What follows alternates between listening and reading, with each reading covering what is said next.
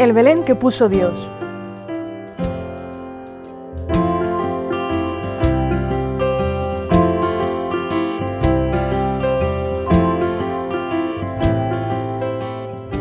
Las figuras rotas. Entonces el niño, por primera vez, abrió los ojos, que eran negros como los de María, y miró al cielo, justo donde estaba Oriente. Y el corazón de la estrella empezó a hacer pum, pum, pum, pum, pum, pum, como una zambomba. Salomé, que escuchaba embobada el relato del pastor, hizo un gesto de incredulidad. No digas cosas raras, Zabulón. ¿Se puede saber de dónde te sacas esas fantasías? Las estrellas no tienen corazón. Eso es lo que tú te crees. Me lo ha dicho el ángel, para que te enteres. Así que es otro de esos cuentos suyos. Me parece que con tanta historia te está comiendo el poco seso que te queda, ¿eh? A ver si te has creído que las estrellas son personas. No, hijo, no, son solo luces y nada más. Las otras sí, pero Oriente es distinta. Es como tú y como yo, solo que en estrella. Gabriel me ha explicado que es la luz más importante del firmamento. Lo que pasa es que no debemos decírselo, ni comentarlo en voz muy alta, no sea que nos escuche y se ponga vanidosa. Gabriel, Gabriel, menuda perra has cogido tú con ese ángel. Hala, déjame trabajar, que me vas a contagiar y acabaré viendo visiones yo también. El pastor se alejaba cantando y lanzaba piedras al río. Según él, para sacar chispas sobre el espejo del agua. Salomé, entre tanto, pone a secar los pañales sobre una roca y sonríe por dentro con las cosas de Zabulón. Zabulón. ¿Qué quieres ahora? Mira, hijo, no sé si tienes razón o no, pero lo mejor es que no cuentes a nadie estas cosas, ¿me comprendes? Claro. ¿Te crees que soy tonto o qué? Pues la verdad... Tan encantada estaba la estrella con el niño y con su madre que ni siquiera tenía tiempo para espiar las conversaciones de los que rondaban el portal. Anochecía una jornada más en Belén. Oriente volvió a reducir la intensidad de su luz para no deslumbrar a la señora. Y justo en aquel momento, el más hermoso de los recién nacidos abrió los ojos y Dios empezó a mirar el mundo desde aquí abajo a través de la pupila asombrada de un niño. Primero vio otros ojos iguales a los suyos, que parecieron llenarse de rocío, mientras unos labios le sonreían. Luego, poco a poco, fue descubriendo cada rincón de la gruta, la barba de San José, las orejas picudas del borrico, las paredes de arcilla empapadas de humedad, el heno tibio del pesebre y la golondrina que entraba y salía del nido como un relámpago abanicando el techo con sus alas. Enseguida, a través del ventanuco, vio las nubes en el horizonte que se desangraban sobre el perfil violeta de las montañas, y millones de luces en el firmamento, cada una con su nombre recibido de Yahvé al comienzo de todo.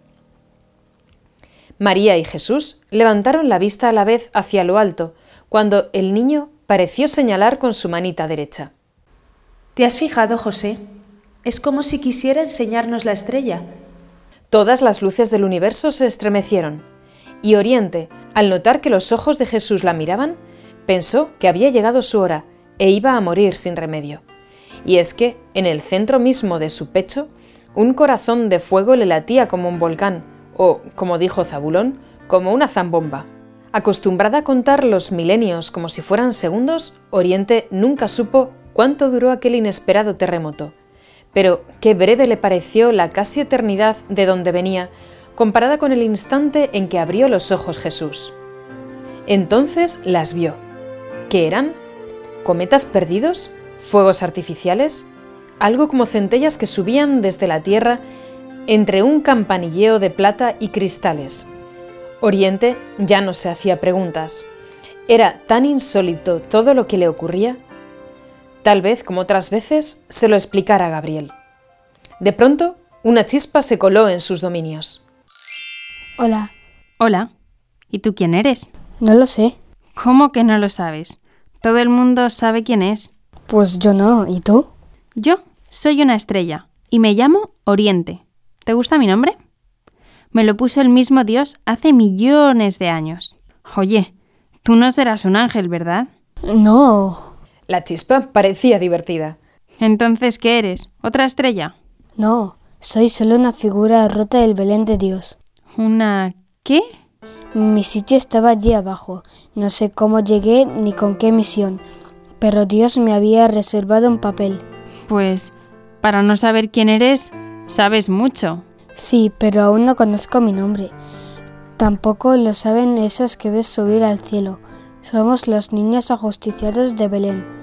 Herodes nos tenía miedo y dispuso que muriéramos para que su reino no corriese peligro. ¿Miedo?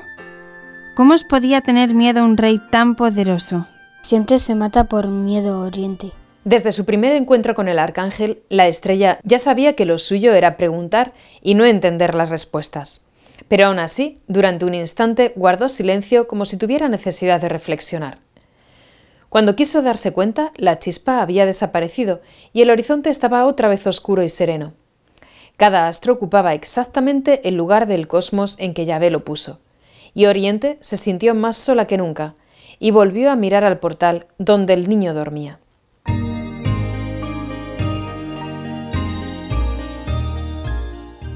¿Estás triste, Oriente? El ángel había llegado de improviso y casi le sobresaltó con su pregunta. Me ha mirado el niño. ¿Lo sabías? Claro. Ah, así que ha sido cosa tuya. Fue sencillo. No me pusieron muchos inconvenientes allá arriba. Es más, supongo que Yahvé lo tenía previsto desde toda la eternidad. Mm, ya. Oriente parecía distraída, como si pensara en otra cosa. Qué extraño. Tantos siglos hablando sola y ahora no tenía ganas de conversación. ¿Y las figuras rotas? San Gabriel la miró sorprendido. ¿Qué ocurre con las figuras rotas? ¿También estaban previstas desde toda la eternidad? Las palabras le salieron amargas y duras como un trueno. La propia Oriente se sobresaltó al oír el sonido de su voz. ¿Qué le estaba ocurriendo? Alguien trataba de aturdirla con mil pensamientos oscuros que jamás había tenido antes. ¿Qué día era aquel en que una estrella podía sentir tristeza hasta las lágrimas, angustia, desesperanza, miedo, igual que los hombres? ¿Por qué tenía que ser ella la elegida para alumbrar el cielo en esa noche terrible tan llena de amor y de odio? El ángel volvió a mirarla con ternura. Así que ya sabes lo de las figuras rotas, ¿no? Oriente estaba avergonzada y confusa. ¿Qué me pasa, Gabriel? ¿Por qué digo y pienso estas cosas que yo misma no entiendo? Porque Yahvé ha querido que participes de su dolor. Mira, Oriente, no creas que tú eres la única criatura del firmamento que ha llorado esta noche.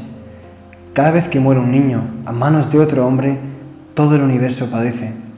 También los ojos de Jesús, recién abiertos, se han llenado de lágrimas para bautizar con su llanto las almas de los inocentes. Necesitaba Yahvé aliviar su pena y se ha desahogado en su Hijo y al mismo tiempo en el dolor de las estrellas del cielo, de los planetas y sus lunas, de los montes y de los grandes océanos, de los ángeles. Hasta la última hoja de los árboles ha notado el escalofrío de este crimen. El cosmos entero sufre, Oriente. Pero yo... Es cierto, jamás lo había sentido.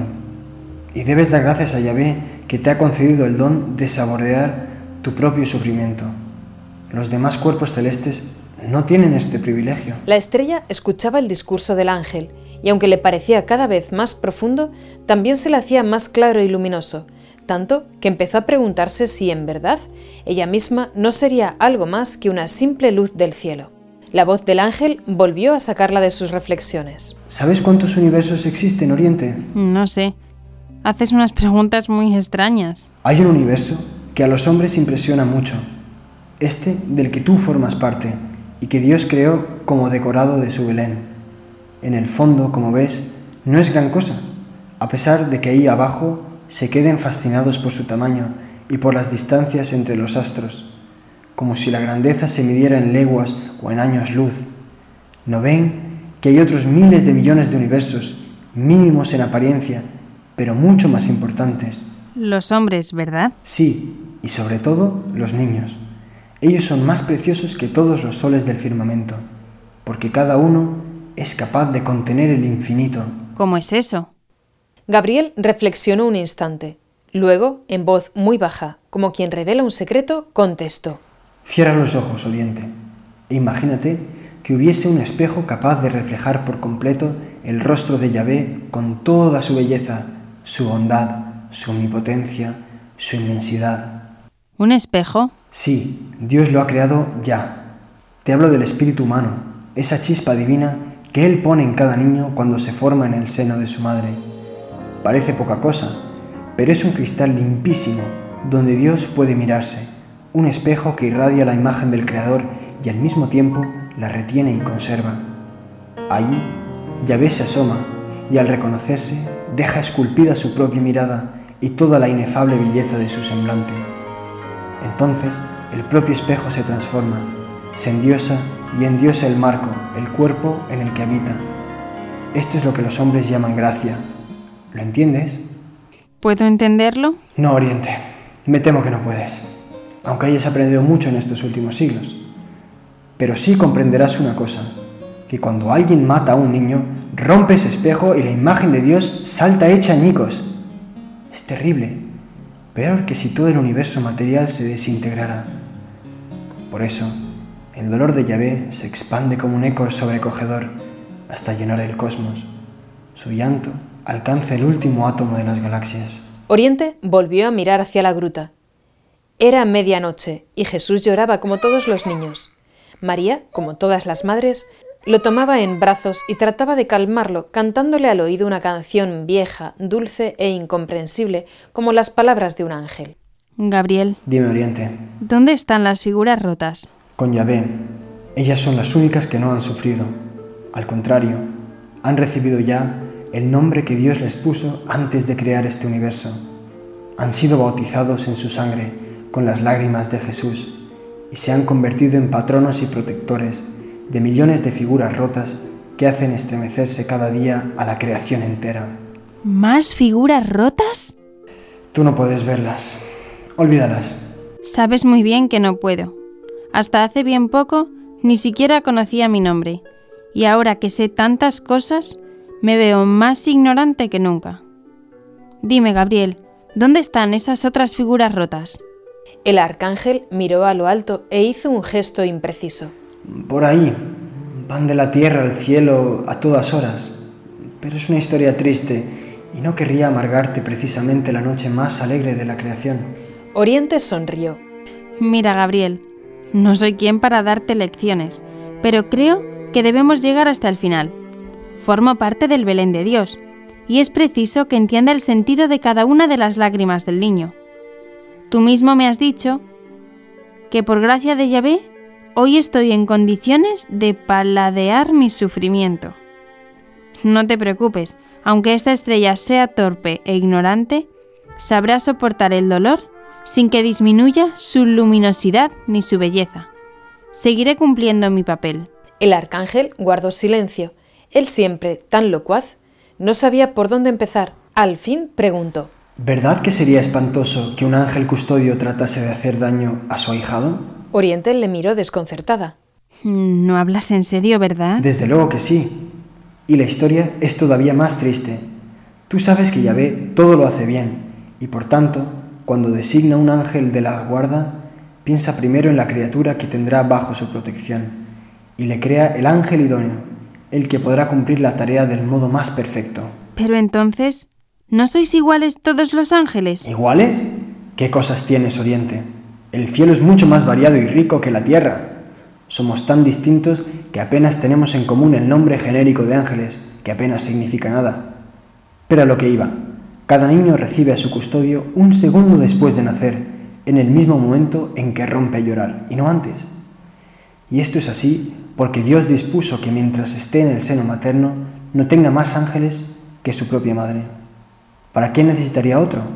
Las madres, guárdame el secreto, Oriente, por favor, son el modelo en que Yahvé se inspiró antes de que el mundo existiese, para crear a cada uno de los custodios. Y para formar las madres, pensó en María. La estrella miró hacia la gruta. El niño dormía en los brazos de la llena de gracia, y Oriente comprendió que era verdad todo lo que le decía el ángel. Lo extraño es que no lo hubiese deducido ella sola al contemplar la belleza de su señora. Por un momento San Gabriel pensó no decir nada más, ya que la estrella parecía haberse olvidado de las figuras rotas, pero después de una pausa continuó. ¿Eres capaz de concebir una tarea más grande, más importante y noble que esta? Ser el ángel custodio de un niño durante nueve meses, darle carne y sangre, alimentarlo a todas horas, unir su suerte a la propia suerte, sufrir por él y con él, y al final dejarlo en el mundo para que otro ángel, más modesto desde luego, lo lleve de la mano? Oriente no respondió. Escuchaba fascinada y temblorosa. Quizá adivinaba ya el final de la historia. Lo malo es que algunas veces los custodios no llegan a conocer a sus ahijados, porque las madres deciden librarse de ellos. Cuando esto ocurre, los ángeles del cielo se unen al llanto del niño. Tantas preguntas se le ocurrían a la estrella que no sabía cuál hacer primero. Era consciente, por otra parte, que nunca comprendería las respuestas. ¿Y, y ya ve? ¿Puede perdonar todo esto? El ángel, por un momento, recuperó la sonrisa. Si conocieras la misericordia de Dios, no serías una estrella. Ya has visto la marcha al cielo de los inocentes. Ellos han abierto el camino de las demás figuras rotas. Ya has visto también las lágrimas de Jesús, que pueden lavarlo todo, incluso los crímenes de unos ángeles ignorantes, que no saben lo que hacen. Pero es preciso sufrir un poco para ayudar al niño. Tú también, Oriente.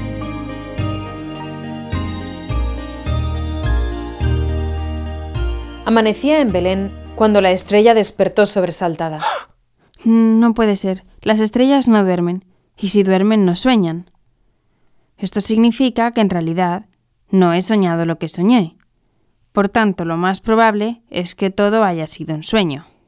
Satisfecha con su deducción, trató de repasar los detalles de su soñada conversación con el ángel, pero la memoria de las estrellas es como la de los viejos, capaz de recordar con pelos y señales las más viejas historias y capaz de olvidar lo más reciente. El caso es que se había quedado en blanco. Solo le quedaba en el ánimo como una nube triste. Estiró su cola de plata y miró hacia el portal. María, José y el niño habían desaparecido con el borrico que los trajo. Solo quedaba el buey. Salomé, junto al manantial, trataba de consolar a Zabulón que lloraba a moco tendido. La posada despertaba lentamente. A lo lejos aún se veía la estela de polvo que levantaban los camellos de los magos en su regreso a casa. Entonces Oriente volvió a sentirse sola, más sola incluso que cuando estaba colgada en el cielo sin conocer su nombre. Mi misión ha terminado. Y notó que el ángel la llevaba hacia lo alto, que su cola de espuma se disolvía en el firmamento, que Belén estaba cada vez más lejos.